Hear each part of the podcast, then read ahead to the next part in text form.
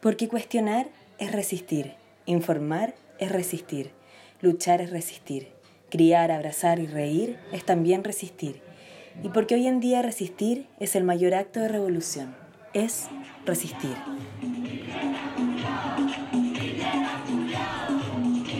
Yo me pregunto, ¿cómo puede ser un presidente tan ambicioso, tan insensible, que está dispuesto a causar ese grado de dolor y sufrimiento a su propio pueblo?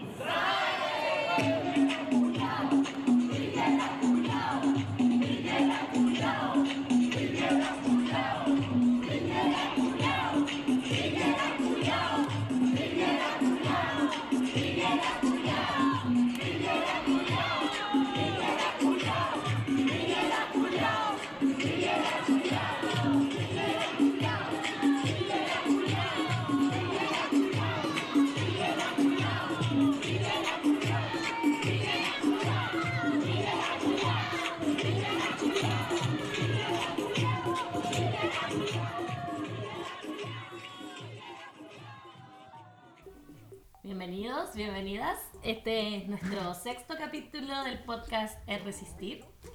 Em, día 89, si no me equivoco, de octubre.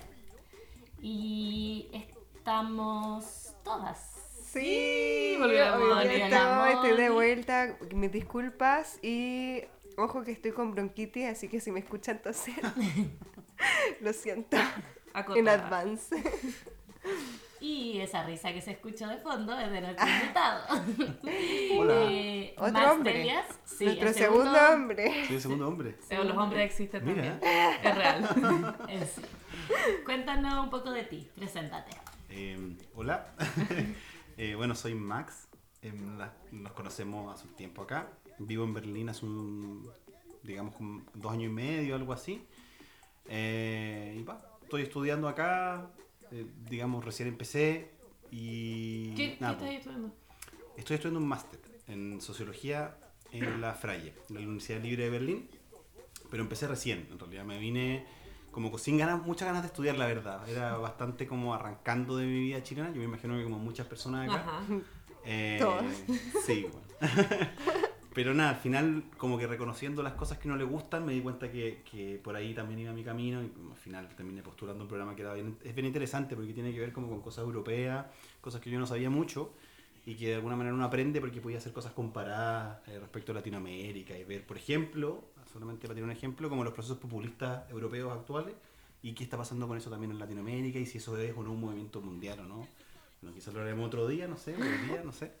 Pero es interesante. Complejidad igual. Interesante. Complejidad, complejidad. Claro, yo creo que hoy día nos vamos a quedar más en lo básico. ¿No? For dummies. To- Eh, Todo se puede hacer por dummies. sí, es verdad. Sí. Siempre se puede hacer. Siempre se tantito. Eh, ya, pues vamos a partir hablando un poco de la coyuntura nacional, nacional de Chile, no de Alemania. Y partiendo por la noticia copucha, no sé cómo decirle, de la columna de Matamala y la respuesta de Chanfro. No sé si la, la leyeron ustedes. Tú Yo no la la leí. leíste. Sí. Digamos la verdad. Ya, pero que la gente no sabe eso. Bueno, se los Todos contamos. lo leímos. ¿Puedo una pregunta? ¿Cómo se pronuncia su apellido? Chanfro. Chanfro. Chanfro. Sí. Igual tuvimos esta discusión antes, ¿o ¿no? Sí. Igual Ya. tampoco estamos tan seguros. Yo fui a colegio francés por niña. Oh. Y no sé. Ya, pero digámosle Chanfro. Sí. Ok. Ya, ¿qué opinan? Eh, Matamala se dedicó a eh, básicamente definir la palabra boicot y decir que no era un boicot porque no era pasivo y luego eh, decir que las hace eran muy malos. Niños malos. Niños mal. Sí, Tuto igual- guagua. Clásico en Matamala igual, de alguna manera como que representa esa voz, algo que conversábamos antes, vamos a tratar de revivir esas cosas. Eh, representa esta voz como un poco como de la, de la razón, ¿no? Como que Matamala tiene, tiene ese- esa voz como autorizada de una persona seria, un periodista responsable. Muy letrado. muy letrado, muy intelectual, que es crítico, pero pareciera Muy que a veces tiene estas como pulsiones, sí. Pero Sí. lo dejamos en ocre, recordemos. A ver si Amarillo ocre, amarillo claro. ocre. Claro, pero inolvidable su, su acotación con las profesoras que a las que le habían robado el auto en el caso Catamala, Matamala, como que... No, no, no. No. Catrillanca. Catrillanca. Catrillanca, Catri- el caso Catrillanca, así como, como im- impresionante como, como en un momento tan importante como ese, el cual requería toda la atención a otro problema, el tipo desvía la atención. Entonces tiene estas cosas que siendo una, una persona que una vez lee y le encuentra razón y como que puede estar de acuerdo con algunas críticas, tiene estas salidas que son como fuera de pauta, como que no, no entiendo mucho. En ese sentido la respuesta de Chanfreo Chanfrot. Chanfreo, eh, excelente igual. Como yo me imagino yo a los 18 años escribiendo algo así. gracias. Imposible. O sea, no hay ni una posibilidad de poder articular una defensa como esa eh, contra alguien que tiene peso intelectual igual. De alguna manera el tipo sa- sabe defender, ¿cachai? Entonces, no, excelente. Un orgullo gigante. Sí, Yo estoy totalmente de acuerdo y bueno, mi papá siempre escucha esto y me va a escuchar probablemente, pero Saludos al tío. eh, Hola, tío. él me dijo la respuesta de Chanfro entre paréntesis o de su papá. O sea, este adultocentrismo ya como que está así 100% y la gente también cree que quizás él no está escribiendo sus cosas. Pero yo creo, yo lo he visto hablar, o sea, cua- todos lo hemos visto hablar y habla como escribió esa vez, como que no se escapa de lo que O sea, de igual- la capacidad que tiene, Hay ¿cachai? un Porque- nivel de consecuencia en sus Sí, palabras. heavy. Y en sus actos también, o sea, por ejemplo, no sé, cuando lo entrevistaron en el Mega, creo que fue, la Monserrat, Ah, 13, la ridícula. fue el canal, bueno, sí, fue Monserrat todo ridículo, es todo ridículo, pero igual él salió como que sal paciencia, como que mientras hablaba ponía la cara como ya te estoy escuchando, pero lo que estáis diciendo es una Burrada. bueno, Sí. entonces como que chao, para tener 18 el pendejo está increíble. Es muy loco ver cómo estos cabros están formados como en otra cultura política igual. Heavy. Como, no sé, de alguna manera él creció en, en un espacio distinto al nuestro, como que obviamente tiene, no sé, 18 años. Yo estoy un poco lejos de esos 18 años, pero como que me, me reconozco como de otra generación con él, completamente. Sí. Y, y veo Sí, pues como... nosotros somos millennials, el centennial. Sí, sí, Pues yo- sí. yo- sí, puede ser. Y, Asumámoslo. Generación X, ¿y ¿Qué Tanto es lo eso? mismo. así se llama. Esas convenciones raras, Sí, no tengo idea qué son, cacho, lo Pero, pero claro, lo que voy es que cla- su, su, su formación denota otra, otra estructura de forma de defender, otra, otra forma de argumentar, otra forma de defenderse respecto a su idea y de poder argumentar. Esa entrevista que recordaste tú de, con, con en el Canal 13 la dejó pésimo, ¿cachai? La dejó pésimo una periodista que supuestamente en algún momento era como medianamente como, Bueno, como, como crítica o Yo como afín era, a ciertas yo era fan, no era fan, pero como que me gustaba mucho la Montserrat, como hacía la entrevista y todo, y bueno, veo esta entre- eh, como que decía como Y la cara onda. endemoniada. Y claro, de los Claro. niños! Sí, como que bueno, de verdad que lo quería dejar mal y, y Sí. el, el weón se la dio vuelta, pero así. Y, y eso fue lo que decías y tú, como que ella se vio como la loca porque tenía cara y como tono de loca, no sé, como insistente, y él ahí paciente escuchando y después Sí. como, a ver, eh, Primero que todo, primero onda, tengamos cuidado con las palabras. con los términos. Ojo. Igual estamos en una De- discusión muy de palabras, o sea, como vamos a definir boicot. Ya, Sí. Matamala, tenéis razón, Pero es que igual al pasivo, final queráis, todo, pero todo el mundo... Dictadura es otra, no es lo que tú estás diciendo. Pero al final todo el mundo como que habla de, es que es la manera, no, es que esa no es la forma, no, pero es que al final como que te intentan decir, pero ay, ya, es que, weón, peleando por una palabra cuando en el final es como, weón, estamos peleando todos por lo mismo y, no sé, amarillo es todo al final. Sí, hay una cuestión muy clara, como que los estudiantes de alguna manera, sobre todo la ACES, porque la CONES tiene otro como rol Sí, en términos sí. públicos, pero y está bien, o sea, son distintas organizaciones, representan distintos intereses y todo bien, pero de alguna manera la ACES está metida como en una posición radical que nos obliga a quienes como creemos que las cosas van por un lado a romper ese esquema. Y como que si la corriente uno tiende a pensar que va para allá, hay un ruidito, hay un pepe grillo aquí que te dice, ojo, esta cuestión está pasando. Y en realidad está pasando, tan, tanta- pasando tantas cosas como a nivel nacional que se nos había olvidado que la PSU es, una, es una, un reflejo de la segregación profunda que tiene Chile. Entonces haber dejado que esta cuestión pasara como na- natural y normal hubiese sido otro año más de esta prueba que es totalmente injustificada. Y claro, porque podemos discutir o no si la PSU es la mejor prueba o no, yo creo que evidentemente no, pero también la PSU refleja algo que viene mucho antes, que tiene que ver con la formación. Y, y claro, eso es como el sueño meritocrático que no existe, pero por Claro. otra parte como la, la segregación. Refleja puro privilegio. Es la segregación total de Chile, o sea, eso es. Sí. Y claro, la gente que defiende, claro, el problema no es la PSU, sino efectivamente el problema no es la PSU, pero es el único sistema que tenemos hoy día para poder ingresar a una universidad y hay que corregirlo, bueno, de alguna manera. Y no puede ser que pase colado. Entonces, yo agradezco a estos estudiantes que en su momento se les Sí. saltaron los torniquetes y que ahora como que pararon el tema de la PSU porque le recuerdan a uno o a une que está ahí Claro. totalmente como reventando no sé, estas ideas y tratando de justificar como que la cosa va por un lado y de repente te llega el impulso por otro. ¿cachai? Es que eh, que, sí, como que tienen tierra. otra manera de ver eh, como los problemas nomás, como que ellos también pelean como desde su trinchera, como que hablando de, solo de sus cosas, no se escapan, no piden weas como desquiciadas, ¿cachai? Entonces, yo encuentro, estoy demasiado orgullosa. Como Sí. que son todos los, Y- que- Y, y- los niños. los niños. Y, y hay como otra cosa que también me parece súper como importante decir, que también hay, hay gente que los critica harto porque dice, ¿y qué proponen los estudiantes entonces? ¡Caleta! ¿Qué- y- y- y- caleta, pero- Hay un PDF. Hay un PDF, exacto, hay un PDF, pero también ellos no son los responsables de establecer Eso. una Lo prueba de plantean, admisión en la, lo ponen ¿cachai? en la mesa. Además lo hacen, ¿cachai? O sea, son gente que tiene como proactividad respecto a proponer cosas nuevas, ¿cachai?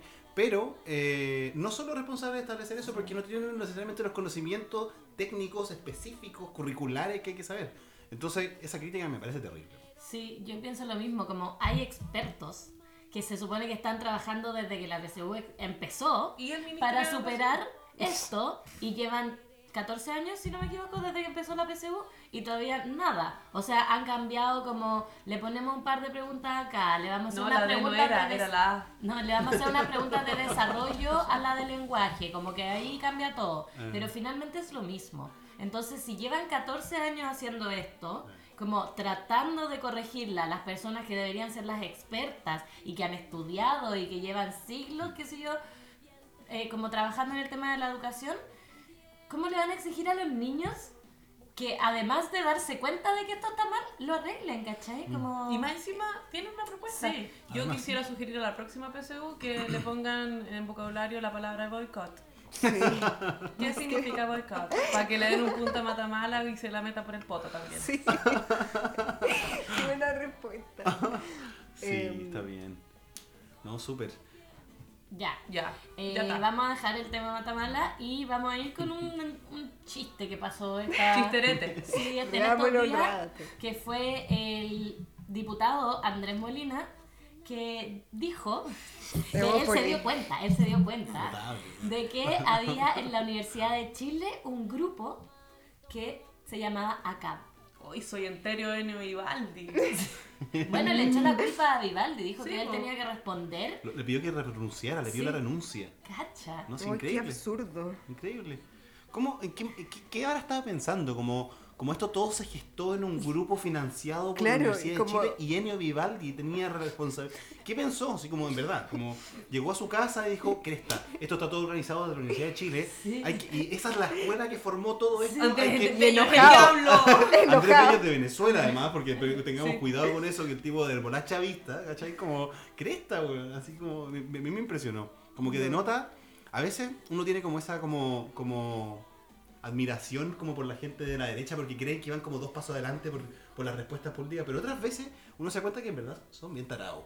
¿En ¿Cuándo? Son ¿Cuándo, muy ¿cuándo tarados. van dos pasos adelante? ¿En qué minuto? Eh, No, no sé, es- Sorry. es como para darle la duda. De Ay, ay, repente, ay, de, repente, beneficio. de repente uno no sabe y cree que responden por otro Claro. lado. Pero, pero este tipo de cosas uno le hacen entrar en razón Sí. y como tú decís, parece que nunca están dos pasos adelante, ¿cachai? Claro, es que lo- lo que a mí me pasa es que yo digo ya, ¿cómo pueden ser tan tarados? Porque en verdad es súper ilógico que estén con tanto poder, que tengan todo esto y que sean tarados. Es como, no, algo raro ahí.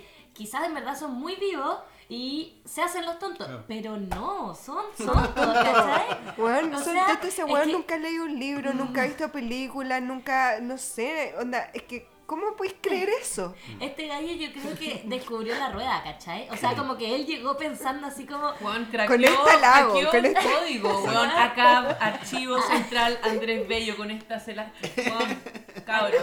sí, aquí la hacemos todas. Onda- funcionaba creo que era una escuela de boxeo o algo así, como... Se llama Archivo Central Andrés Claro, Bello. pero había como una actividad que era esta escuela que él creía que era como, no sé si se dijo paramilitar o qué palabra usó, pero era como una escuela de formación de resistencia contra el modelo, ¿cachai? Y que en este archivo Andrés Bello parece que pasaba de todo. No, ahí se forma la guerrilla. Claro, pues ahí parte, ahí Sí, parte de la revolución Eso es lo que latinoamericana, él pues, cree. financiada por los recursos de todos los chilenos, clásica frase. Eh, y los venezolanos Ay, y los cubanos. Claro, y la- Rusia la también. Chile tiene recursos Está para lleno. andar as- formando guerrilla, pues, weón. Rusos, Se cae a está- pedazos la pobre universidad más Corea, encima. todos nos están ayudando. Oye, eh, bueno, otra anécdota que quizás no es tan anécdota, que a partir del Big Data, de este informe, salió la noticia de que Luxich había mandado a pedir, ¿cómo era? No, no lo había mandado a pedir, él fue el que Sugirió. sugirió este informe al gobierno. Oye, te recomiendo una empresa súper buena. Exacto, eso fue. Sí, y dato, dato no menor, como que atrás de esa empresa trabaja Hinspeter. Como que hay que tener presente eso igual. Como Oh, que. Hinspeter, que es una persona que si se acuerdan todas las personas que escuchan, nefasto. O sea, la Había ley como Hinspeter- desaparecido. Y renunció a la política, como que sus últimas declaraciones fue yo nunca más quiero participar en política, no me interesa, cosa que Chucha, nunca hay ya. que creer, nunca hay que creer ese tipo de frases de alguien que ya estuvo en política. Eh, O sea, si es política por Es debajo. un o vicio. sea, que siempre, y en esos niveles siempre está haciendo política, solo que lo hacéis desde el mundo privado con intereses privados, ¿cachai? Y en Chile es Pero- país propicio para hacerlo. El mejor lugar probablemente. Nido de águilas. Probablemente el mejor, ¿cachai? Entonces, claro, este link entre Quiñenco, que es la empresa, una de las empresas que tiene los holdings de estos locos, eh, está metida fuerte. Y lo que hay que tener presente ahí es que están haciendo trabajo de inteligencia, ¿cachai? Como, ¿qué tipo de trabajo está haciendo Quiñenco para que efectivamente le proponga a una empresa para una necesidad de inteligencia nacional? ¿Quién cree que está haciendo la inteligencia nacional, en verdad? Oh, ¿Quién está? heavy. Gente, hay gente en inteligencia supuestamente que está pensando cuáles son los riesgos para la nación y efectivamente está hablando con Quiñenco para que le recomiende una empresa. ¿cachai? Espérate, ¿qué hace Quiñanco? Quiñenco es una empresa aparte de los holdings. Yo no tengo claridad efectivamente cuál es su rubro, pero sé que tiene sus grandes cosas como en bolsas extranjeras y forma parte como de los holdings de la gente de Luxich. ¿cachai? Ah, ya, pero no es. Porque Luxich principalmente tiene como minería y, no sé, medios, para mí. Em, a donde no, no tengo claridad de todos los rubros en los cuales está metido, pero hay que tener presente que Luxich está metido en muchas cosas y en general, en esos niveles de empresa, tú transas afuera, transas en bolsa. Entonces esos, esos recursos que tenías a, a propósito de eso en general van para afuera de Chile y tienen recursos como, como tienen reorientación privada para estos mismos te- personas, ¿cachai? Entonces son intereses particulares, ¿cachai? Por mucho que tengáis, eh, digamos, asociado a la minería, etcétera, en el fondo tenéis efectivamente un interés privado detrás de esto. Y esos tipos son los que están asesorando la inteligencia nacional. Entonces, Cresta, estamos bien mal. po, Bien mal. Estamos bien mal. Eh, o sea, que todo esto esté privatizado y que tenga una clara tendencia política es terrible. O sea, Luxich no tiene una tendencia política clara para mi gusto. Como que todos los carros le sirven, según yo. O sea, sí, claramente no tienen... plata.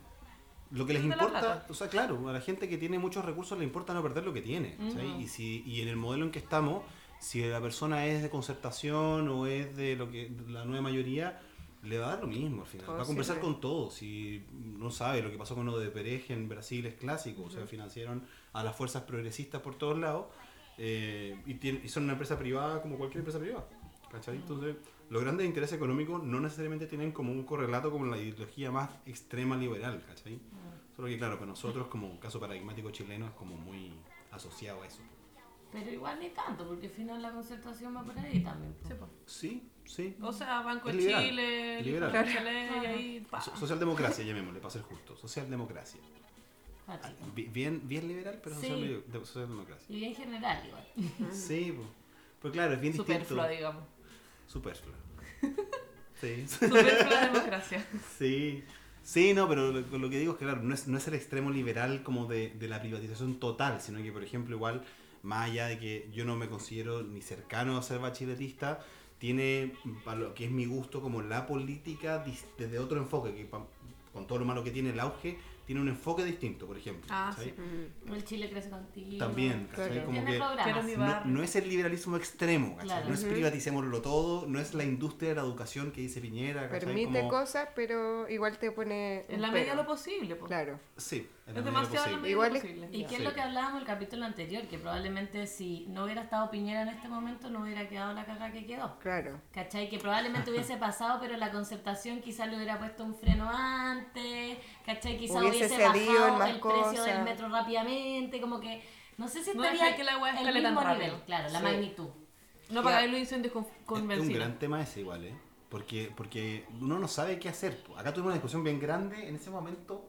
No sé si lo hablaron o no lo hablaron en el capítulo pasado. Creo que, creo que sí me contaron, ¿no? Como, como esto de que se formó el Frente Amplio acá y qué sé yo. Sí. Tuvimos una discusión bien grande para la segunda vuelta que hacer. Y me acuerdo que en ese espacio, si bien nos llamamos Frente Amplio, igual participaban los compañeros del Partido Comunista o del Partido Socialista que son de la vieja guardia acá, ¿cachai? Que llevan muchos años exiliados. Y, y de alguna manera la, la tensión estaba en si votábamos por Guillé o, por, o, o anulábamos, O o llamábamos a anular. Habíamos muchos que pensábamos llamar a anular porque efectivamente creíamos en esta lógica como de las contradicciones y creer que eso iba a llevar a un... un- Y bueno, no sabe, son apuestas al final, ¿cachai? Como que tampoco podemos hacer como estudios contrafactuales y decir efectivamente si hubiese estado Guillé esto no pasaba. quizás pasaba igual. Sí. Yo creo que el nivel de desgaste que estaban mostrando los movimientos sociales desde el 98, 2001, con los movimientos más antiguos, hacia adelante, ya venía mostrando como una tendencia de que la cosa no iba bien. Y hay un sector Claro. grande de la sociedad que estaba atendiendo a una cuestión más, gran, más, más profunda. Y claro, explotó, explotó ahora. Claro, quizás hubiese explotado en cinco años más, no sabemos.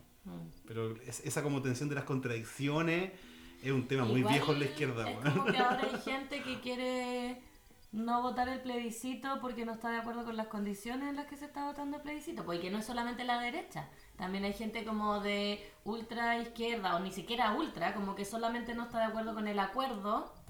Y, y que están como invitando casi a, bueno, no votemos por esto, pero Yo te estás riendo porque es un tema muy... No sé ¿Nos si metemos te- acá? ¿Nos no metemos si acá? lo- Yo Es un creo Ya, que- lo vamos a dejar para el siguiente bloque. Sí, pero lo vamos a dejar seguro. Te encantó más encima. Sí, ya. a mí ya me pica la boca. Sí, vamos, vamos a ir con una cancioncita primero, ¿ya? Como para aliviar los ¿La ánimos. cancioncita? Es que quería contar que en Chile hay eh, como esta organización que se llama Sofar Sound.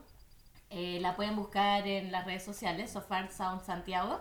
Y que desde que se acabó Chile, desde el estallido, la revolución, como le quieran llamar, empezó con las canciones urgentes, que son canciones de músicos emergentes chilenos, que ellos siempre se han dedicado como a los músicos emergentes, hacen como conciertitos y la gente va a ver, pero son canciones especialmente relacionadas con la contingencia o la coyuntura nacional. Entonces eh, hemos decidido poner este tipo de canciones en nuestro programa para darlas a conocer y porque además son muy contingentes. Eh, vamos a partir hoy día con la canción de Ander Nakio. Buena. Nos- aquí, Saludos. Amigo personal de algunas personas presentes en el Ander panel. Nacho. Nos dimos cuenta que te conocíamos. Sí, y te queremos, nosotros te conocemos. Y te estimamos mucho. Sí. Nos dimos cuenta que eh, eres popular en Berlín. Ven a Berlín. No de saberlo. No, ya. Hay público acá. Así que vamos a escucharla. Yeah, ha, under Nakio. Bla. Somos libres, podemos comprar en supermercados. Puedes elegir el negro, el rojo o el rosado. Somos libres para estudiar en la universidad que quieras. Pide tu crédito y págalo en tu vida entera. Somos libres, nunca limitados. Con esta red tienes internet en todos lados. Somos libres para pagar con efectivo o débito. Y si no tienes, siempre hay crédito. Tranquilo, somos libres que nadie cuestione. Pero para el aborto tenemos nuestros valores. Respeto, que contigo no me meto. Mis hijos en la cordillera, los tuyos en el gueto. Somos libres, las empresas no son reguladas. Dejen que el mercado solo haga nada. Somos libres, así que hago lo que yo quiero. Pero mostrar las tetas en una marcha, oh, me muero. Somos libres, dejemos los eufemismos. Liberalismo y libertad no son lo mismo. Se te ofrece ser libre como un cliente, pero en la democracia solo un sirviente. Libres, dejemos los eufemismos. Liberalismo y libertad no son lo mismo. Se te ofrece ser libre como un cliente, pero en la democracia solo un sirviente. ¿Cuál es el sentimiento de la gente que no duerme? Contribuciones, luz y agua mañana se vencen. Celular, pañales, consultas dentales. Colegio, resfríos, dolores intestinales. Así es que el bicarbonato ya no te cura. Sales a la calle, vas en busca de ayuda. En la farmacia para el descuento te roban el root. Pa' después venderlos a costa de tu salud. Libres con signo de interrogación, vale la pena ponerlo en cuestión. Después todos nos jactamos de que el humano es el único animal con razón. Y así le quitamos la libertad a la fauna para traerla por la ciudad. Para encerrarla en una jaula, envasarla al vacío y después cocinar. Bla.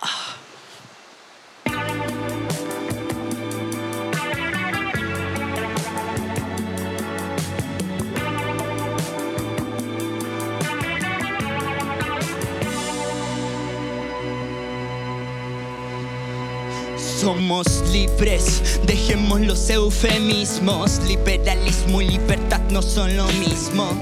Se te ofrece ser libre como un cliente, pero en la democracia solo un sirviente. Libres, dejemos los eufemismos. Liberalismo y libertad no son lo mismo. Se te ofrece ser libre como un cliente, pero en la democracia solo un sirviente. Eh, estamos de vuelta entonces. Buena canción del Nacho. Sí, Weón. Weón, más zorra que se sacó. Ya, eh, nos metemos en el tema. po? Sí, todo el No, la mierda. Sí, chao la pauta. Chao la pauta. Eh, bueno, ¿qué opinan de eso? ¿Qué Yo no sabía, no estaba informada de que había gente, para mi gusto, descriteriada, Oh. que quiere votar en Oh, contra. bueno. Pium, me metí de una en mi, en mi En tu opinión. No sé nada, yo- ya tengo yo- opinión. Bueno, yo concuerdo contigo, Sofía. Encuentro que es la peor opción hacer eso. O sea, ya está claro que la weá no resultó. No podemos como darnos el lujo de intentar boicotearlo. ¿Cachai? Mira, a mí me pasa que yo también creo que hay que ir a votar. Porque creo que todas estas otras cosas que se han intentado antes de anular, anula con la tula, no sé. Anulo con el tulo. Bueno, eso. Eh, no, no. ¿Explica? Anula con la tula, po. Sabido, cuando uno no le cae bien nadie, anula con el tulo. Ah, no cachaba. Sí, pues es que en el fondo es como encontrar. No. ya, me voy a poner seria. Eh, Ay, ya, po. Es que creo que en algún momento era súper buena la idea, ¿cachai? Como mostrar tu descontento. Pero aquí igual estamos en un momento súper crítico. ¿Cachai? Yo como, encuentro que es crucial. Eh, como, por último, creo que los cambios se pueden hacer un poquito más adelante, ¿cachai? Pero votar, que, que se haga una nueva constitución, encuentro que es como, como que Bueno, es el sueño del pibe, para mi gusto. claro, es como... La nueva constitución. A ver, cuéntanos Sí. sobre A ver, la discusión. ¿Tú qué opinas, Max? A ver. Eh, ¿Quién- ya. cuáles son primero, los antecedentes? primero voy a hablar siempre de una posición personal. Acá no represento a nadie ni a nada. Estoy Bien. hablando desde mi. Soy No Max este mi- podcast es totalmente subjetivo. Todos defendemos nuestras propias Ya, opiniones Sí. y nos hacemos responsables. Muy bien. Sí, Sí, por supuesto. no, somos A veces, responsables. Eh, Y tampoco somos periodistas. Si uno hace como un análisis general como de la coyuntura política, uno puede como entender el argumento de llamar a boicotear en la medida en que eh, el proceso mismo lo justifiquís como inválido, ¿cachai? Como un lugar en que no te representó por el origen, porque efectivamente estu- fue un acuerdo que se hizo a las 2 de la mañana eh, en unas condiciones sumamente Sí. criticables, en las cuales uno podría efectivamente entrar en ese espacio y justificar su nulidad por eso, ¿cachai? Y yo me imagino que, por ejemplo, actores como la ACES o actores que son más radicales, termin- y en volada terminan llamando por boicotear el proceso. Si yo no me extrañaría de eso pasara, ¿cachai? Hay que estar como pensando en esa situación. Pero, eh, desde mi posición personal, eh, tiendo a pensar como, como, como que de, de alguna manera como, como que lo que está pasando hoy día, por ejemplo, la opción que tenemos de construir un espacio para poder determinar como una nueva como constitución, que en el fondo es como, no podemos decir que el origen de todos los males, pero es el, el medio a través del cual frenan muchas transformaciones sustantivas, es único, es único. Y lo que hay que pelear, creo yo, hoy día es la forma en la cual se va a constituir ese espacio. Eso. Ese es el espacio de disputa, Mm. pero si entramos a cuestionar como el momento en el cual se va a validar la nueva, como el nuevo espacio de construcción de una constitución, nos vamos a ir a la B, porque ese es hacer el juego lo que quiere hacer la derecha hoy día. Sí. Si yo fuese fuerza reaccionaria y dijera quiero mantener las cosas como están, lo mejor que me podría pasar es que boicotearan el proceso. Lo mejor. Porque efectivamente no entro a discutir.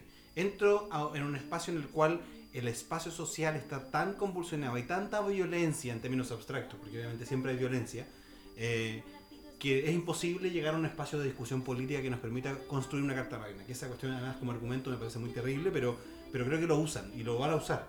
Y lo que pasó con la PSU, por ejemplo, a mí es ejemplo de eso, ¿cachai? Como efectivamente cómo la fuerza política deja de alguna manera ser una expresión de estudiantes que ya, las cosas como son, la ACES es un movimiento muy fuerte, pero quienes boicotearon la, la PSU el primer día no eran más de mil personas. A mil personas las controláis con la fuerza policial. Los tenéis totalmente cachados, los acordonáis los colegios, lo hacéis antes. Pero no lo hicieron porque quieren un escenario de caos. Porque ese escenario de caos, en el cual ni menos del 10% de los estudiantes no pudieron de la PSU, tampoco un escenario que se haya funado toda la PSU. Ese escenario de caos es Y te lo funcional. van a dar igual. Exacto, la van a dar igual. Y ese escenario es funcional para decir, no están las condiciones dadas para que nos sentemos a discutir porque la violencia, etcétera, etcétera, etcétera. Creo que estamos acostumbrados al- del caos total de la derecha, que es el susto que tienen ellos. Entonces, si me preguntáis hoy día, creo que lo peor que podríamos hacer es dar espacio y cabida a la gente que quiere cuestionar el proceso. Porque creo que lo que hay que hacer es justamente pelear el espacio en cómo se va a constituir ese Ah. espacio constituyente, por llamarlo de alguna manera. Y ya, no quiero- Tengo una pregunta entonces. Es que la gente que propone el boicot o no ir a votar o lo que sea, ¿existe como una contrapropuesta? Así, por lo menos por lo que tú hayas escuchado, porque yo también he escuchado que hay gente que quiere hacer esto, pero así como muy al aire. Y, y no sé, pues me pregunto porque de repente si existiera como, bueno, es que si boicoteamos, pero después algo, en verdad no existe nada, pues es como, Sí. si boicoteamos esto nos quedamos en la misma mierda, ¿o Lo- no? Lo, que yo he podido conversar con harta gente eh, acá en Berlín, que está como de alguna manera participando en los procesos del cabildo, eh, es que hay personas que dicen que efectivamente una asamblea constituyente es como deberíase ser resultado y deberíase tener algún tipo de relación vinculante con los espacios territoriales de los propios cabildos, ¿cachai? Como que obviar a los cabildos, y en ese sentido yo lo entiendo, por ejemplo, como el argumento, obviar esta institución informal que se ha ido construyendo territorial, como de los cabildos, que efectivamente gente que autoconvocada se, ya, se, se siente llamada a participar de un proceso deliberativo, debiese considerarla en el proceso mayor, ¿cachai? Y que esa, esa distancia entre como la territorialidad y una posibilidad de constituir una asamblea constituyente como lejana a esos espacios es como el temor principal, ¿cachai? Porque si tú miras el acuerdo original, como que es legítimo tener como el miedo de que ese espacio sea una réplica del Congreso, y eso es lo peor que nos podría pasar, ¿cachai? Como que en ese escenario yo entiendo la crítica, que si ese espacio se constituye como está constituido el Congreso, es, es terrible, es un espacio que Sí. pierde toda la legitimidad posible. Entonces las peleas que se han dado posteriores a esa, que tienen que ver con la paridad, que tienen que ver con la incorporación de cuotas indígenas, que tienen que ver con la incorporación de Independiente. independientes, ¿cachai? Es eh, el camino de solucionar ese problema fundacional de lo que podría ser una asamblea constituyente.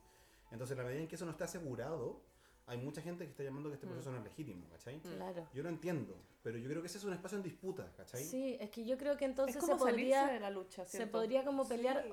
porque eso es lo que se está peleando ahora. Es igual, obvio que todos estamos de acuerdo, o todas, yo creo por lo menos nosotros que estamos aquí, tiene que haber cupos para independientes, escaños reservados, para pueblos indígenas y paridad, ¿cachai? Eso obviamente sí, da miedo también que se haga una nueva constitución, la forma, ¿cachai? Pero yo creo que el boicot es... Es O sea, es que en el fondo- arriesgado. Y O da sea, miedo. Es demasiado arriesgado. Es como, no sé, da miedo. Estamos jugándonos la vida en esta weá. O sea, imagínense por un segundo que la weá no resulta. Que no, no, no logramos los votos necesarios para cambiar la constitución. ¿Cuál es el plan?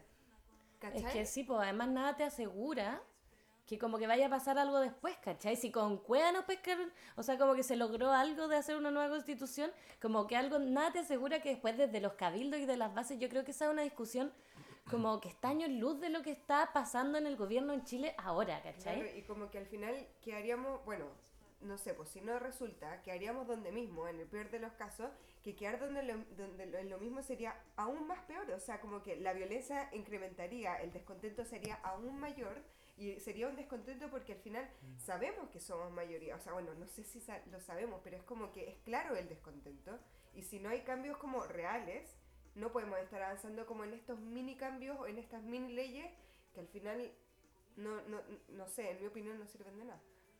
Sí, la pregunta también es cómo leer, por ejemplo, los gestos que aparecieron como hoy día en las noticias, que decía que, el, si no me equivoco, el Consejo Nacional de Televisión eh, estableció como los patrones y las reglas para lo que va a ser la franja, la franja presidencial, y decir, la, fra- la franja para la campaña Sí. del plebiscito, y donde no da cupos a independientes, ¿cachai? A las, para la franja. Entonces vamos a tener un escenario en el cual la gente va a tener la percepción de que son de nuevo los partidos políticos los que cooptan el espacio de difusión de sus ideas por sobre la gente que no participa en partidos políticos, ¿cachai? Eso te va a generar un clima de ruptura interna que es difícil de resolver, ¿cachai? Entonces, ¿cómo a la persona, por ejemplo, que no está acostumbrada a participar de procesos políticos, y quizás se encontró en un espacio de un cabildo territorial hoy día, en cualquier barrio de Santiago o de Chile, eh, le hacís entender de que eso no te genera una disociación respecto al proceso constituyente general? Es un desafío súper complejo, ¿cachai? Y que vamos a tener que discutir mucho y vamos a tener que tratar de negociar mucho para que efectivamente no se caiga, porque la derecha va a hacer todo, todo, todo, todo lo que tenga a su mano para que nos dividamos en, no digo una división en abstracto, en la típica división de ese es otro tema, ¿cachai? Pero para que no vayamos con todo al plebiscito, ¿cachai? ¿Qué es lo que hay que hacer? No solamente para perder, que yo creo que que, que si hoy día fuese el plebiscito probablemente gana. qui- Y quizás perdemos, no lo sé, ¿cachai? Espero que no, No, ¿cachai? vamos a ganar. Yo tengo la confianza en que ganemos también, ¿cachai? Pero, pero en una de esas, no es, digamos, la derecha no pierde, voy a decir una cosa que suena tonta, pero la derecha no pierde todo con perder el plebiscito.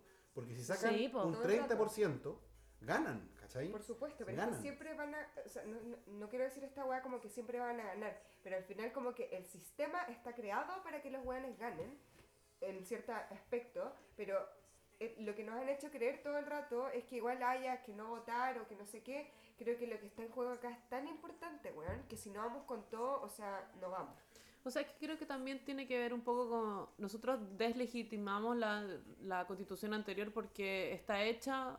Partió ma- eh, la forma estaba mal. Claro. Está, no estuvo hecha en democracia y por ende hay que hacer una nueva en democracia. Y, y si la hacemos de nuevo en democracia y la hacemos mal de nuevo, es como igual... Ahora me voy a contradecir, no estoy de acuerdo con lo que pienso. Onda, acabo de decir que, que era una tontera no estar de acuerdo con el plebiscito y ahora estoy de- puedo llegar a pensar de que tenga un sentido, pero lo único que nos queda es como participar del, del proceso hasta que la wea Cambie.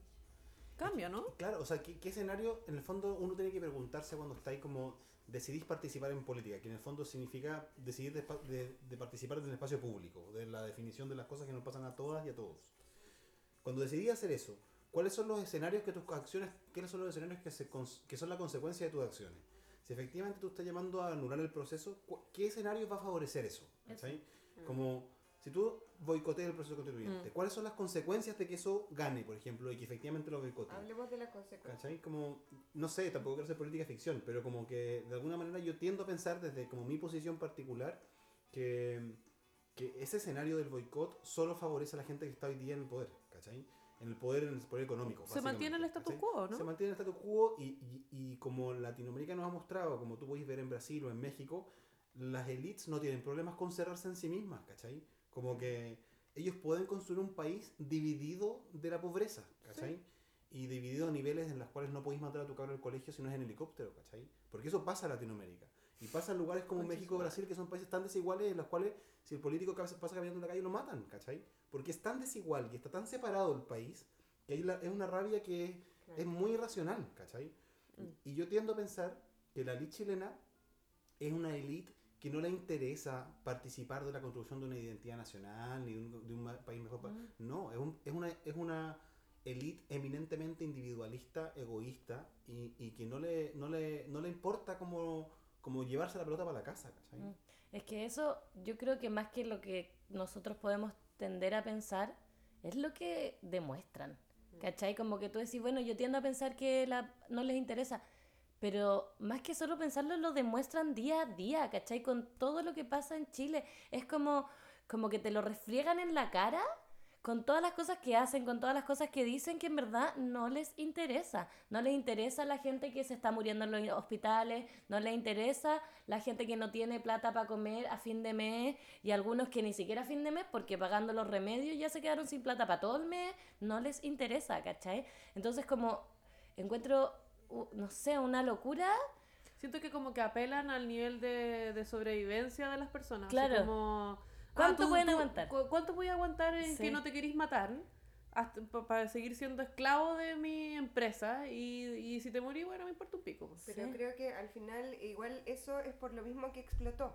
O sea, eso es, es la razón por la cual eh, están pasando todo lo que está pasando, porque como que subestimaron la, el, al pueblo en cierto sentido, el descontento, porque, bueno, Chile es un país dividido gigantemente, o sea, está, bueno, pobreza y ricos. ¿Y hasta qué punto puede llegar? ¿Hasta cuán divididos podemos estar? ¿Cachai? no se puede jugar no se puede jugar hasta siempre con la weá. Sí, sí, sí puede formar gobierno, pero como que no pueden formar gobierno si es que, no sé. Es- Esto es mucha ficción para mí igual, pero eso es lo que yo creo. Por algo está pasando lo que está pasando y nos estamos todos planteando esta weá en la mesa, en la cena, en todo. Sí, yo, yo, yo, bueno, las personas que con las que he podido compartir en el último tiempo saben que yo no soy el más de los optimistas respecto a los procesos en general, como que yo no... Me, me encanta lo que está pasando, creo que era necesario que habíamos, las personas que hemos participado en distintas cuestiones sociales, como que venimos viendo que esto era algo que estaba pasando hace mucho tiempo atrás, ¿cachai? Pero no, yo no tengo la certeza de que esto termine bien, ¿cachai? Y como no tengo la certeza, voy a hacer todo lo posible para que la cosa termine bien, Es ¿cachai? que sí, eso es. Yo creo que por eso no hay que bajar los brazos, porque en verdad no sabemos nada y todavía no hemos ganado nada. Ya, pues, y por eso también es lo que reitero, que tenemos que, no sé, pues meternos en el barro, ¿cachai? Ir a votar e ir con todo, porque al final si no estamos participando del proceso, porque puede haber, no sé, todo lo que estamos hablando, que es completamente válido y que yo creo que en cierta forma estamos todos de acuerdo, si no nos metemos con todo, puta, eh, lamentablemente el sistema no nos va a favorecer. Ya lo hemos probado esa weá. Sí. Oye, eh, puta, heavy. Bueno, eh, vamos a dejar un poquito este tema. Yo me quería agarrar como de lo que tú dijiste de México y Brasil, como para meternos más en el tema latinoamericano. Y, y un poco de estas simultaneidades que están ocurriendo, porque hemos hablado ya de que esto no solo está pasando en Chile, que esto es algo que está pasando en varios países de Latinoamérica de distinta manera, pero viene más o menos hacia lo mismo. ¿Cachai? Entonces como dentro de lo que tú sabes, conoces, no sé qué, el colonialismo y el extractivismo es algo que ha generado que hoy en día en Latinoamérica estén ocurriendo estos procesos. Entonces, no sé, como si tú, quiero, quiero que hagamos como una clase un poco de, para dummies sobre colonialismo, sobre qué ha generado esto y como que nos sintamos que no somos colonia, pero que aún lo somos. No sé, Ya. está la palabra abierta. Ya.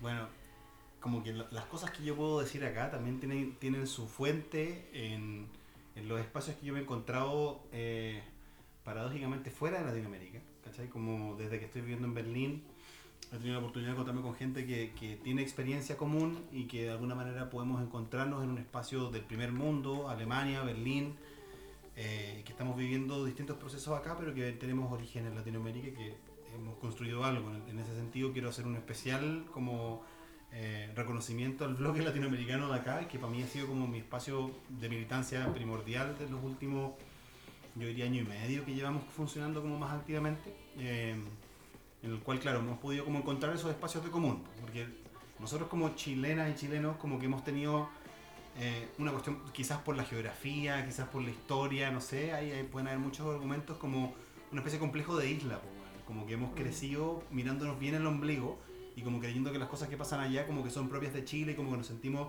ese típico sentimiento como que somos distintos que el resto de Latinoamérica porque como que no tenemos el Caribe, como que no tenemos esa cultura como más de sentido común latinoamericano. Salsera. Como de Latin Lover. De Latin Lover. No tenemos nada, o sea, los hombres chilenos no tenemos nada de Latin Lover. Dejémoslo- claro. Eh, pero eh, ha sido bonito encontrarse a la distancia como que las consecuencias de, de lo que en algún momento fue la corona española, pero sobre todo como los modelos productivos que se, se asentaron en el siglo XX eh, tienen en toda la región. Y, y claro, o sea, lo que, lo que pasa en Chile y lo que pasa en Chile no está disociado de lo que pasó en Ecuador, no está disociado de lo que está pasando en Brasil, ni en la Argentina, ni en el resto de los países, en Bolivia.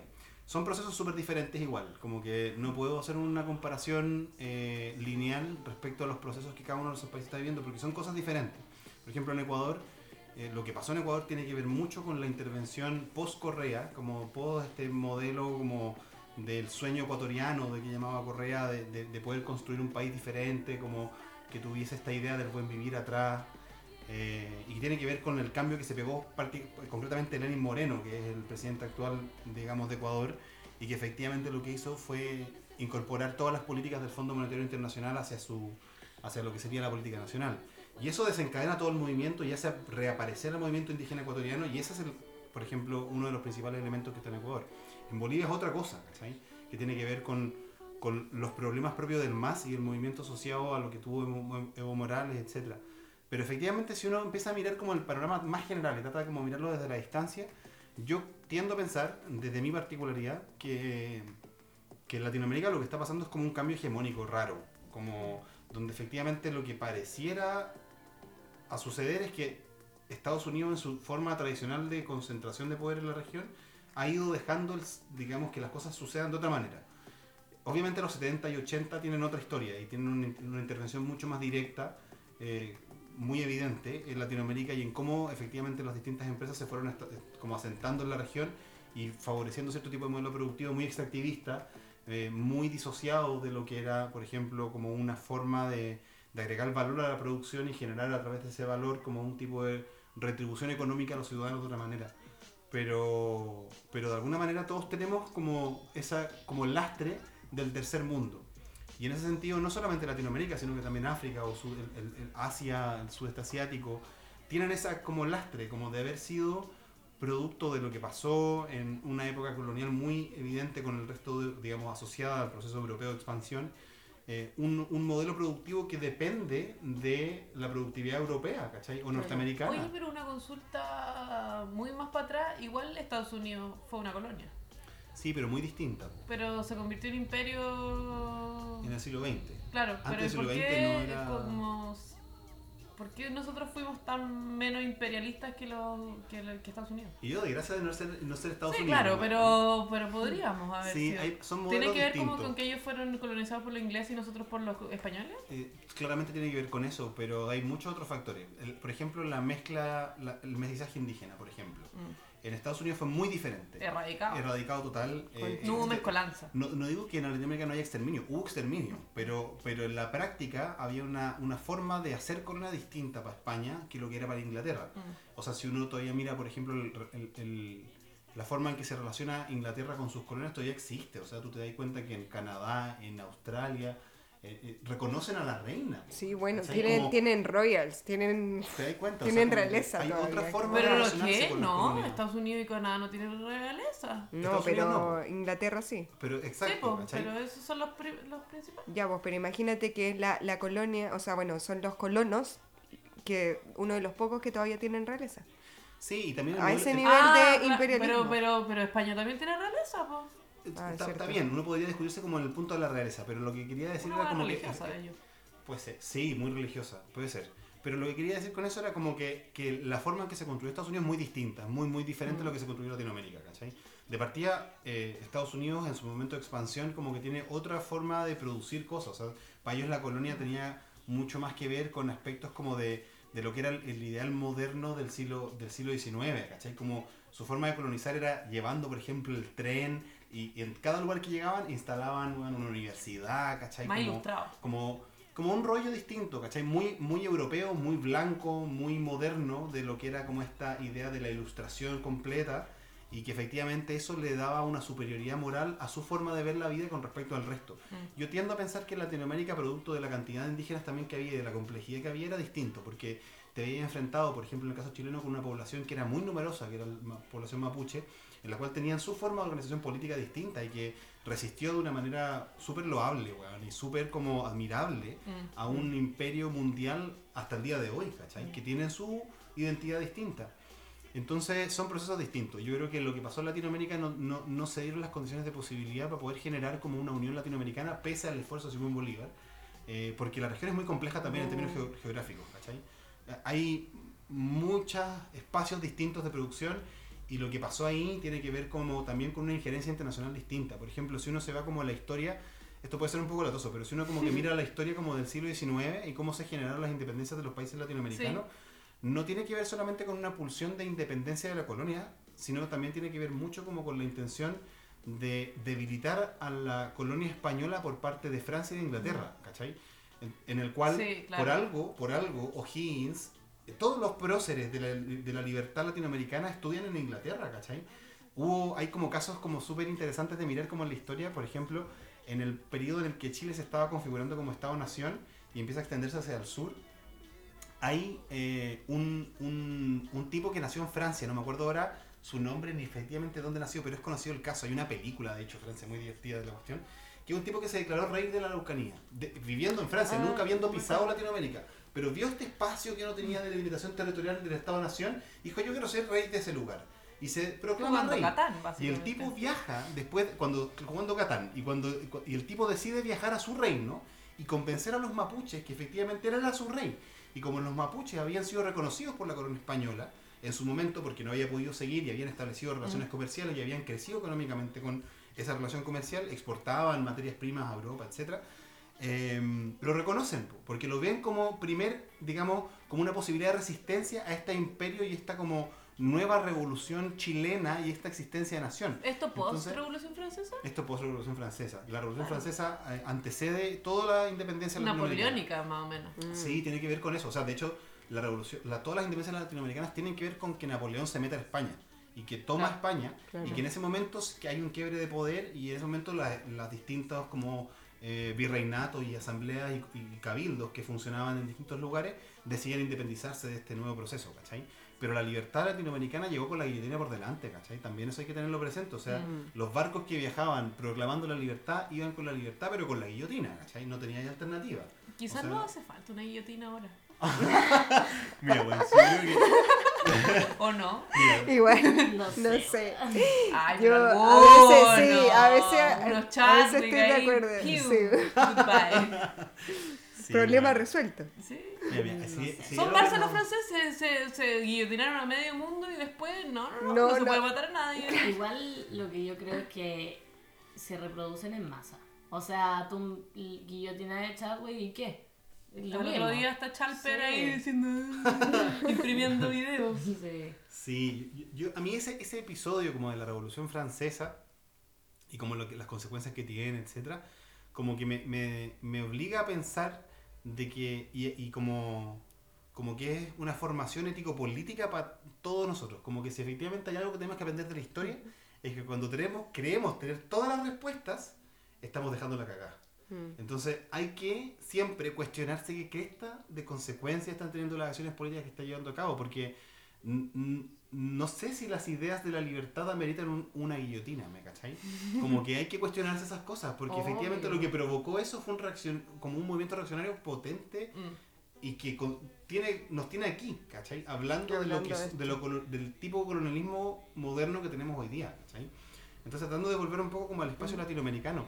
Yo creo que, que efectivamente el esfuerzo como por tratar de encontrar como puntos en común tiene mucho más que ver hoy día como con un orden económico de cómo, de cómo se organizan y se financian los estados nacionales en Latinoamérica, más que como con una estructura administrativo-política de efectivamente lo que fue la colonia alguna vez, ¿cachai?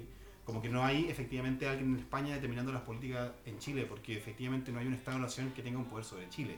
Pero en las finales el imperialismo ahora se traduce como en capitalismo. Claro, hay un orden económico que, que- que beneficia a otros sobre lo que vivimos en Latinoamérica. Y eso es leído, por ejemplo, por muchas teorías en el siglo XX, como la teoría de la dependencia, ¿cachai? De que de alguna manera nuestro desarrollo económico estructuralmente es dependiente de un orden productivo refinado y mayor desarrollado en el primer mundo, ¿cachai? Y que el primer mundo no es posible sin el tercer mundo, eso también hay que tenerlo muy presente. Bueno, Muy presente, mierda. o sea, no, por no- supuesto. no existe, es, es necesario. En ¿De el dónde sacarían mundo- sus paltitas? Ex- eh, su paltita es muy sí, es Y un- sus eso es aranditos. muy triste claro pero pero no solamente eso sino que es más por ejemplo cómo se, se financia el Estado alemán o cómo se financia el Estado francés por los tributos a no solamente las grandes empresas que eso es un elemento importante pero donde más se financian los estados de bienestar en Europa tiene que ver más bien con el impuesto a la familia y el impuesto directo a las personas que son millonarias y esas son personas que tienen intereses económicos en todo el mundo y que sus intereses económicos están puestos efectivamente en países donde las regulaciones son menores y donde efectivamente generan desastres como los que tenemos en Chile. Lo que pasó con los salmones hace unos años atrás en Chiloé, efectivamente lo que pasa con las papeleras en el sur. Pero son bueno, muy ¿cachai? porque después, no sé, Noruega deja de comprar salmones chilenos porque dejaron la cagada en, el sur y es como, pero vos lo hiciste. Sí. Hay un meme después muy bueno de Canadá, no sé si lo han visto, como, como- no me acuerdo exactamente lo que decía, pero era como cuando Canadá, ¿cómo era? Era como la idea de cuando Canadá te muestra como sus montañas, si me dio una foto, una foto de Canadá, o cuando Canadá quiere mirar tus montañas y salía el hoyo de Chuquicamata gigante, ¿cachai? Que efectivamente es eso, ¿cachai? Ellos tienen sus reglas y funcionan en sus territorios nacionales como con algunas reglas, pero efectivamente cuando salen de ese orden Mm. territorial, les da lo mismo. Se les va la ¿cachai? ética a la mierda. Porque saben que su bienestar depende de, lo, de, de- de ese tipo de producto, ¿cachai? De ese tipo de extractivismo. Y Latinoamérica, y no solo Latinoamérica, África también. África peor que Latinoamérica. Pero está más cerca además. Está más cerca y está históricamente más... Más, Más saqueado por más tiempo. ¿cachai? Toda la historia colonial, por ejemplo, alemana, ¿cachai? En- en- en- en- no, es terrible. Pero es- Aleman, Alemania no tiene tantas colonias, ¿sí? No tiene colonias hoy día, pero tuvo colonias. Y lo que- Pero mucho menos que España, Francia Sí, e Inglaterra. pero acá se, por ejemplo, en, o sea, en ¿qué, Berlín... qué otro país habla alemán aparte de Alemania? Pero eso no quiere decir que no hayan tenido colonias, eso quiere decir que no se mezclaron con los, Y con no los nativos. impusieron su lenguaje, además. Claro, porque eran mano de, era, era un recurso. ¿cachai? No, servía ni siquiera para aprender alemán. ¿me Así, así de despreciada era la A- colonia. Acá se determinó cómo se iba a vivir España.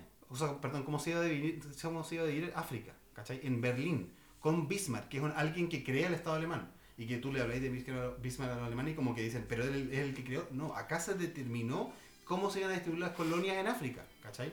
Entonces, Sí, y uno ve unos cuadrados ahí entre medio de unos Claro. territorios que es como ¡ah! Claro, porque en verdad no viven mucha Rayados con reglas. Exacto, ¿cachai?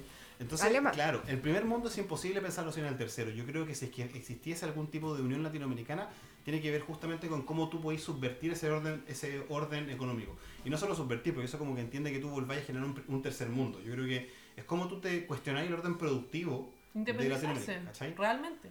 Claro, pero, pero ¿es posible independizarse? Yo creo, yo tiendo a pensar que no, porque Yo estamos también. metidos en un mundo que es demasiado conectado, ¿cachai? La globalización tenemos igual que- hace lo suyo. Sí, Tenemos Y que que encontrar quizá- la manera de coexistir entre Eso, todos. que quizás no es tan necesario independizarse, sino que como que dejen de abusar, Claro, básicamente. ¿cachai? Como que efectivamente los productos que se producen, no sé, por reducir y cosas que, que hay que hacerse cargo. O sea, hoy día hay dos movimientos que yo creo que son ineludibles, weón, para cualquier tipo de propuesta política. Que uno es el feminismo y otro es como el ecologismo en sus niveles más profundos, ¿cachai? Que- ¿Cómo nos definimos nosotros en este podcast? Eh, como ecológico, Ecologista, feminista. feminista. Y claro, como que al final todo eso es lo que hace una política que sea por las weas que estamos hablando ahora mismo. Claro, y yo creo que son esos dos justamente porque son los dos más profundos, pues, ¿cachai? Como que son los dos que efectivamente te cuestionan el orden en el cual las cosas están organizadas hoy día. O sea, eh, ser ecologista, feminista es como totalmente anticapitalista. Yo creo que no todas sus versiones. Hay una versión de Pero ecologismo ¿cómo vaya a ser ecologista sin siendo capitalista al mismo tiempo? po, O de feminista y capitalismo al mismo tiempo. Es Yo- como un oxímoron. Sí. No es como es. De feminismo yo no sé tanto, en verdad, yo soy más ignorante, pero sí hay un ecologismo fuerte que es el ecologismo capitalista, ¿cachai? Pero Como- eso es puro greenwashing. Pero tú puedes generar un modelo, por ejemplo, de sustentabilidad económica en el cual ocupéis no- otros recursos que no sean fósiles sin cambiar el sistema No, pero tiene que ver con mundial, extra- ¿cachai? extraer cualquier hueva descriteriadamente y solamente rentabilizando la plata. Solo ganando plata. Claro, Y no rentabilizando ni lo social ni lo ambiental. claro, puede ser, pero yo tiendo a pensar de que Es que efectivamente... para mí el ecologismo en realidad es más bien la sustentabilidad que es lo ecológico, económico y social. Sí. Son tres cosas. Hay uno, hay uno, uno, no sé si son académicos o no, pero son unos tipos de India que, si bien crecieron en India, que salieron de India y se formaron en otros lados, pero siempre en Occidente, que se llaman como los estudios subalternos de la India y que tienen todo un rollo con respecto como a la crítica al concepto de sustentabilidad. Mm. Y los tipos lo que tratan de hacer entender es que ese rollo como de la sustentabilidad no, no cuestiona el orden establecido respecto a, la- a las materias, a la forma en que nos relacionamos con la materia productiva, porque seguimos entendiendo como a la naturaleza como un, como un intermediario de nuestra satisfacción personal, Claro. ¿cachai? Ujú. Sí. Y ellos hablan como de, de otras perspectivas y de cómo uno podría pensar no en el planeta como un instrumento para tu satisfacción, sino como, como, como una totalidad en la cual eh, te Una afecta a ti. Tú eres parte de esa totalidad. Entonces tú no te podías aprovechar de eso porque es aprovecharte de ti mismo. Es como dispararte en los pies, esa es como la Sí, lógica. sí. Es potente esa línea, es como un poco académica y muchos de ellos están en Estados Unidos y qué sé yo. Pero es bonito ver cómo esa línea de trabajo que hoy día yo creo que se está haciendo cada vez más presente, como, como el cómo tú te relacionas como con la naturaleza desde un lugar diferente, ¿cachai? Esta, esta división entre lo natural y lo humano, como que no tiene tanto sentido hoy día porque efectivamente nos tiene donde nos tiene hoy día. En Berlín, en enero, en realidad con temperatura sobre cero, es algo muy extraño. Eh, 11 grados hoy día. 11 Primavera, grados, es la primavera. Sí. Eso es muy raro, es muy triste, es muy muy triste. Debería haber nieve, según yo. ¿no? Deberíamos estar cagados de frío. Deberíamos estar cagados de frío. Igual es agradable no estar Claro. cagados de frío. O sea, pero yo llegué en febrero del año pasado y hacía frío. Sí, sí, y hace dos años hacía menos 15, ¿cachai? Como que... Cacha. Y la cosa es rápida también. Y, y es, y es bacán no estar mal. cagados de Ay, frío. el mundo se pero- va a acabar tan pronto. Sí, Sí. pero todos los árboles necesitan, muchas semillas necesitan temperaturas bajo cero para germinar, lo que nos decía la, la Barbie el otro día, ¿cachai? Como Claro. alguien que entiende mucho más de temas como de, Mm. de plantas que nosotros, pero nos decía que el tema está serio y que, por ejemplo, hay muchos, no sé, paisajistas y gente que trabaja con plantas que de frente está cambiando su, su matriz de trabajo, que el tipo de plantas con que trabajar, porque sabe que lo pronto esto no va a cambiar, ¿cachai? Mm. Va a ser cada vez peor. Nos fuimos como para otro lado, ¿no? Sí, Mm. muy para otro Sí. lado. Siempre lo mismo. Sí. Sí. Eh, ¿de qué Siempre estábamos hablando de. Latinoamérica. Eh, Sí. Bueno, yo quería, eh, como en, en cuanto al colonialismo y todo, quería decir que eh, me parece muy entretenido este tema y quiero como poner sobre la mesa que para mí personalmente es primera vez que, no primera vez, pero es un concepto muy nuevo para mí y que yo eh, no- me empecé a dar cuenta de que existía en el fondo un colonialismo actual eh, y que nunca dejó de existir cuando llegué acá, claro, cuando empecé a vivir afuera de Chile. Y como que darse cuenta de que no eres colonia, pero que aún exista este concepto y que todavía, no sé, como a los ojos de otras personas, seamos como, ah, ya sí, Latinoamérica, de donde vienen las paltas y nada más, Y que ¿cachai? con flecha. Claro, y que tenemos, vivimos con flecha y taparrabo, creo que es to- totalmente aberrante y que, no sé, como que creo que hace más falta esta conversación eh, y como que en realidad falta hablar de esto. Es como lo mismo que el feminismo, por algo se empieza, Sí. Igual yo creo que el tema del feminismo va un poco más avanzado. todo el rato. Po. Hay más, no sé. Yo, yo creo que es más profundo desde un punto de vista como hum- humano, como que cuestiona cosas como que están más adentro, porque yo siento que las discusiones colon- como que reviven este concepto del colonialismo y que hay distintas líneas, lo que les decía en algún momento, como que hay gente que habla de lo neocolonialismo, gente que habla del postcolonialismo como un espacio como de, de asumir que fuiste colonia y que parte de esa historia está en ti hoy día, como en tu cultura, la forma en que te relacionáis como políticamente y como con, eh, con los otros y con las otras. Eh, pero yo creo que el feminismo es como que apela a una cosa que va un poco, va como más atrás, como un paso anterior. Porque de alguna manera yo siento que... O sea, el feminismo antes del colonialismo. No, o sea, no, no sé antes si- de que los europeos hicieran colonia ya había un patriarcado siendo patriarcal. Quizás, po, quizás O por po. algo hicieron los imperios que hicieron, digamos. Quizás. No creo que las gallas se les ocurrió decirme, uy, me voy en un bote y voy a conquistar un continente.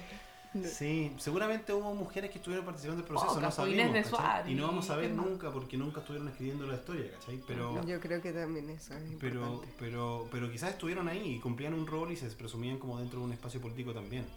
Sí, a mí me pasa con el tema colonial es que, claro, como que tengo una ambivalencia, porque por una parte reconozco que desde la historia chilena, que es lo que nos tocó vivir, pero también latinoamericana, hay una dimensión de la colonia que fue negada desde nuestro punto de vista de que crecimos. O sea, nu- nuestra historia, si ustedes se acuerdan, quizás lo que aprendimos en los colegios y en las cosas que conversábamos, no aprendimos nada de historia colonial, por ejemplo. No. Y fueron 300 años de formación como ciudadana, por llamarla muy entre comillas. Y la relación, por ejemplo, con el pueblo mapuche y con el pueblo Para mí eso fue aymara. segundo medio, ¿cachai? historia segundo medio.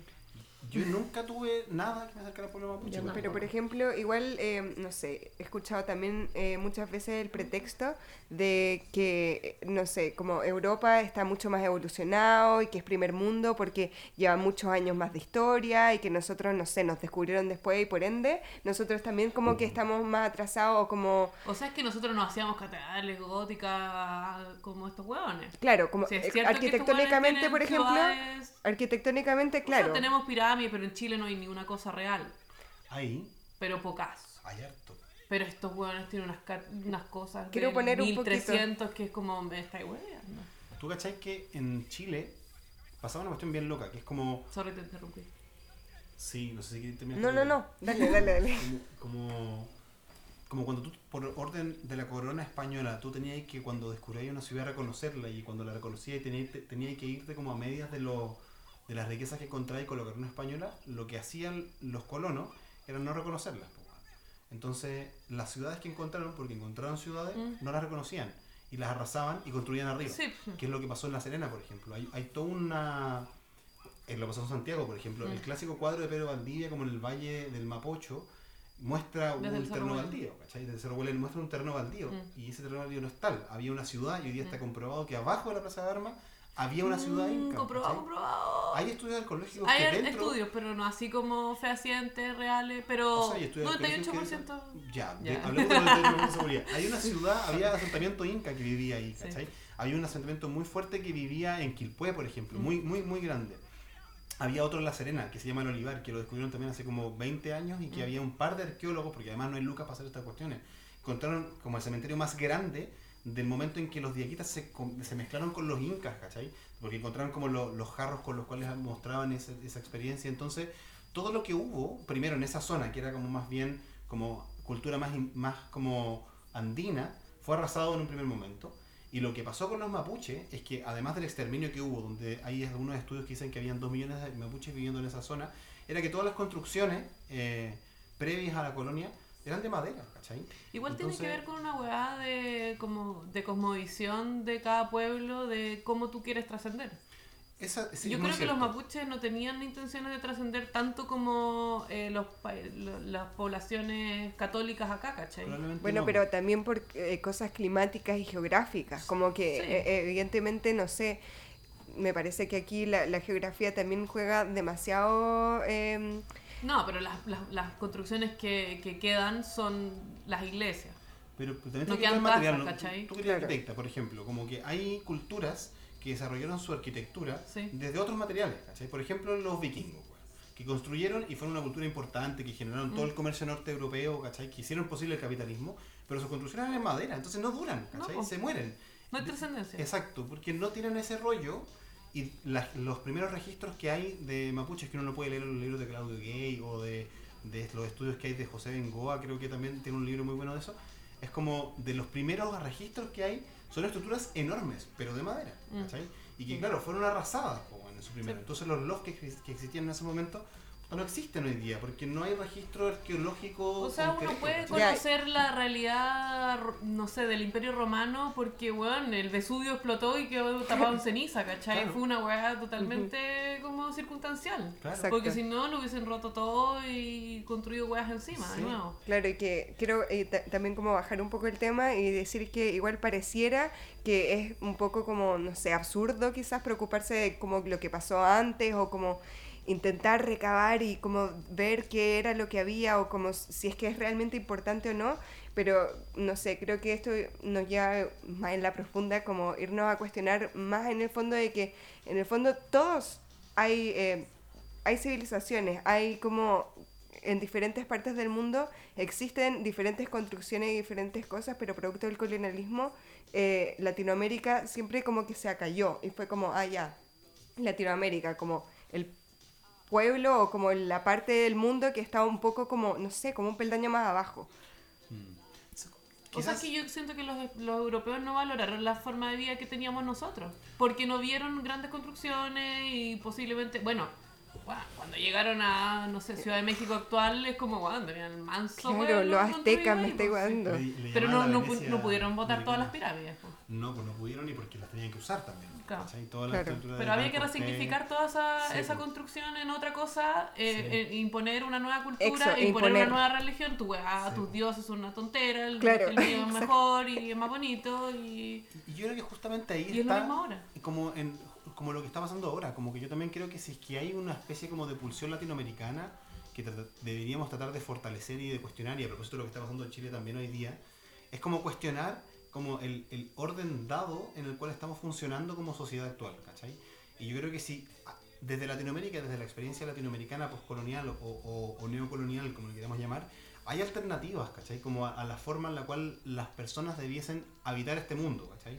Porque para el, para el mundo occidental en el cual todos nosotros fuimos como crecimos en ese mundo, es muy evidente, como que tenés que apropiarte del mundo y Sí. apropiarte de ese mundo significa como consumir bienes y esa como forma de consumir bienes tiene que ver con comprarte un terreno para ti y adquirir ese terreno y aprovecharlo y disfrutarlo y vivir y trascender de esa manera. ¿cachai? Como, y yo creo que Latinoamérica tiene otra forma. Y claro, nosotros somos sumamente occidentales para ver crecer Latinoamérica, pero hay experiencias como indígenas o como mestizas que tienen otras órdenes. po. Lo que pasó, por ejemplo, en Bolivia es un espacio súper interesante de mirar como experiencia latinoamericana, donde justamente un país que había sido sumamente golpeado como por las élites, donde eran élites sumamente como déspotas, ¿cachai? Como desde el punto de vista blanco, europeizado, ¿cachai? Como eh, en un país que era altamente indígena, se logró como reordenar el espacio político para que una persona como Evo, que venía de las plantaciones cocaleras del norte, ¿cachai? Llegara a la presidencia y constituyera un estado plurinacional donde la huipala estuviese al lado de la bandera de Bolivia, ¿cachai? ¿Y por qué Cresta hoy día se puede justificar que una persona católica, fundamentalista, llegue a través de un golpe de Estado, que no se le puede llamar de otra manera, ¿cachai? al, al momento, a- digamos, a tomarse el espacio del Palacio Quemado, es Con la ¿Qué está Biblia. pasando con la Biblia ahí quemando la bandera de la Huipala? ¿Qué hueá No más la- colonialista que esa? No hay más, ¿cachai? Eso es lo más colonialista que Le tenemos. falta la entonces- corona del rey. Exacto, Y ¿cachai? convengamos igual que el Estado plurinacional en sí igual tiene algo de colonialista. Ya. O sea, previo a que esto están imponiendo como el colonialismo extremo, antes de eso hay un Estado, igual que el Estado lo impuso el colonialismo, o sea, lo impuso la colonia. Antes de eso no, no había No un había Estado, Estado, claro. vivían de distintas maneras. Entonces ya, como nos hicimos cargo de esto, tratemos de, eh, no sé, aunarlo o, o vivir un poco más en paz, entonces hagamos un Estado colonial plurinacional para que podamos convivir todos y aún así eso lo quieren sacar, ¿cachai? Y lo sacaron. Y lo sacaron. Bueno, sí. Ayer estaba viendo noticias y mostraban cómo los diferentes eh, personas que trabajan. Porque Evo Morales también tiene una cuestión súper personalista, como hay muchas cosas que uno podría Sí. criticar de Evo Morales. También de Correa y de los como gobiernos progresistas latinoamericanos. ¿cachai? Sobre todo en el tema de extractivismo. Pero dejando eso de lado, ayer había muchas imágenes de estatuas de Evo que estaban en varios lugares como hitos importantes en Bolivia, sacadas a martillazos. güey. ¿Cachai? Lo que te habla también de un simbolismo muy fuerte, porque. Pero lo mismo que está pasando en Chile. Sí. Pero como desde otro lugar. Como al revés. ¿cachai? Claro, casi. desde otro lugar, porque ya tenéis una reivindicación de lo que sería como un ideario de vida sumamente occidental, ¿cachai? Sumamente occidental y católico, como donde la forma de, de convivir tiene que ser en base a esos principios, donde lo que rija es La el orden Biblia. católico occidental, ¿cachai? Aspiracional Entonces- en el fondo. Sí, como Terriblemente. todo lo que viene Renegando a totalmente tus raíces. Claro, en Chile están rompiendo las estatuas de Pedro Valdivia, están rompiendo Pero- las estatuas de Teodoro Schmidt, que son distintos a Evo Morales, igual, pues. Todo lo contrario. Eso, pues, como que se están rompiendo imágenes. Igual es, pero es creo raro que que pasen cosas tan contradictorias dentro de un mismo continente. Qué interesante conversación. No, Eh, seguimos alargando. Nos alargamos caleta, pero bueno. No fuimos al lado lado. Eh, la pauta, ¿Y qué wea? cualquiera, po. ¿Y qué wea mi Póngame un uno. Póngame en el- ¿Y qué wea? Oye, ya, entonces para terminar vamos a hablar un poco de los eventos que hablamos la semana pasada, recordarlos y agregar algunos.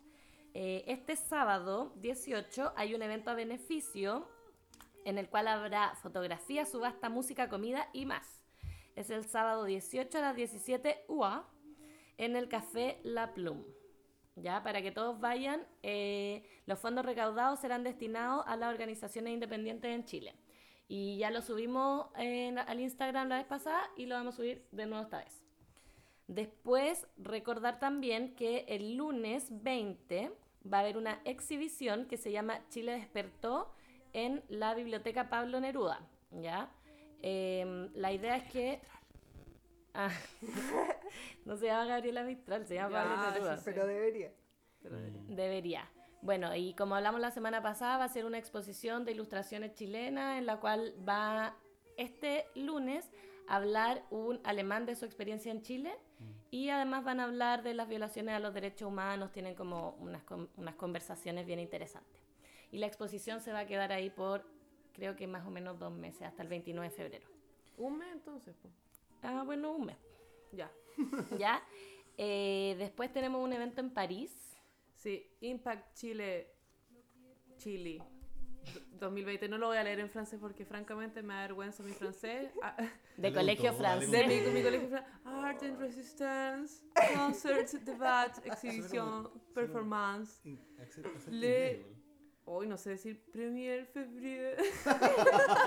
La buena cosa. Ya, dale, Ya, dale. ya, no, el 1 de febrero eh, en- vamos a compartir el afiche eh, de 13 a 22 horas para que vayan.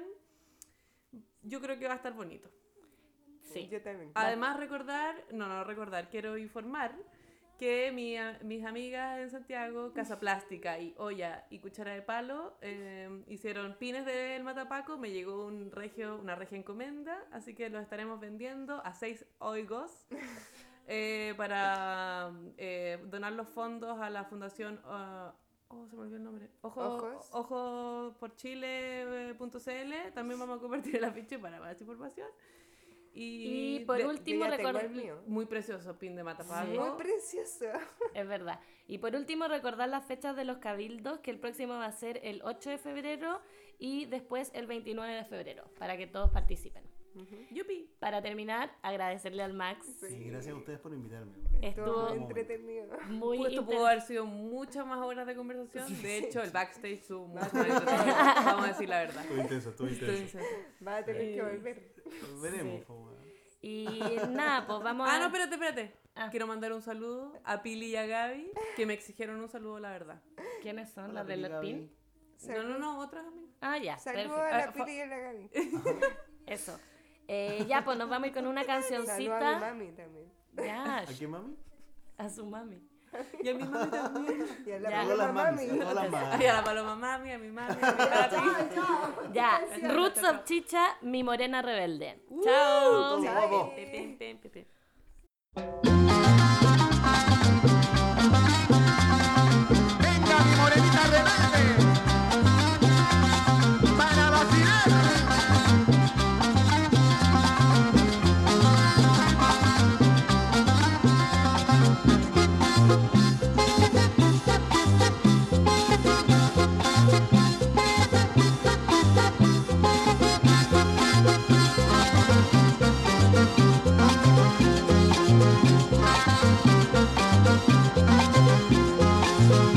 Ahora voy con mi morena a bailar mi linda cumbia y todos a vacilarse con Eusebio y su banjo. Ahora voy con mi morena a bailar mi linda cumbia y todos a vacilarse con Eusebio y su banjo.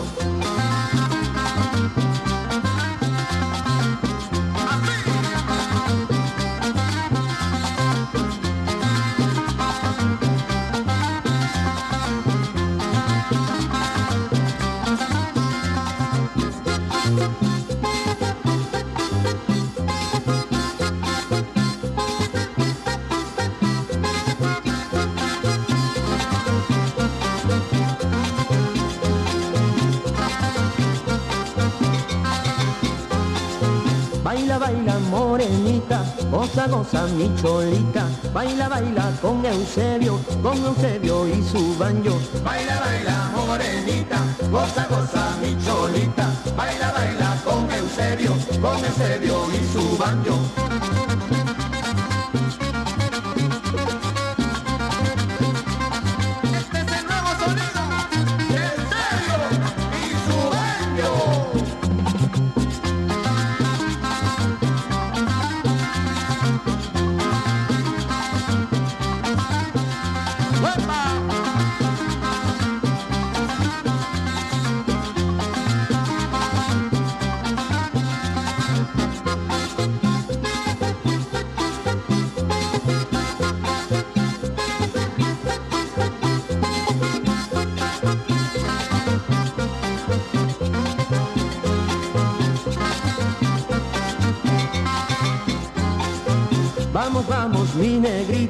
Caminito a tu casa. Nos quedamos un ratito para seguirnos vacilando.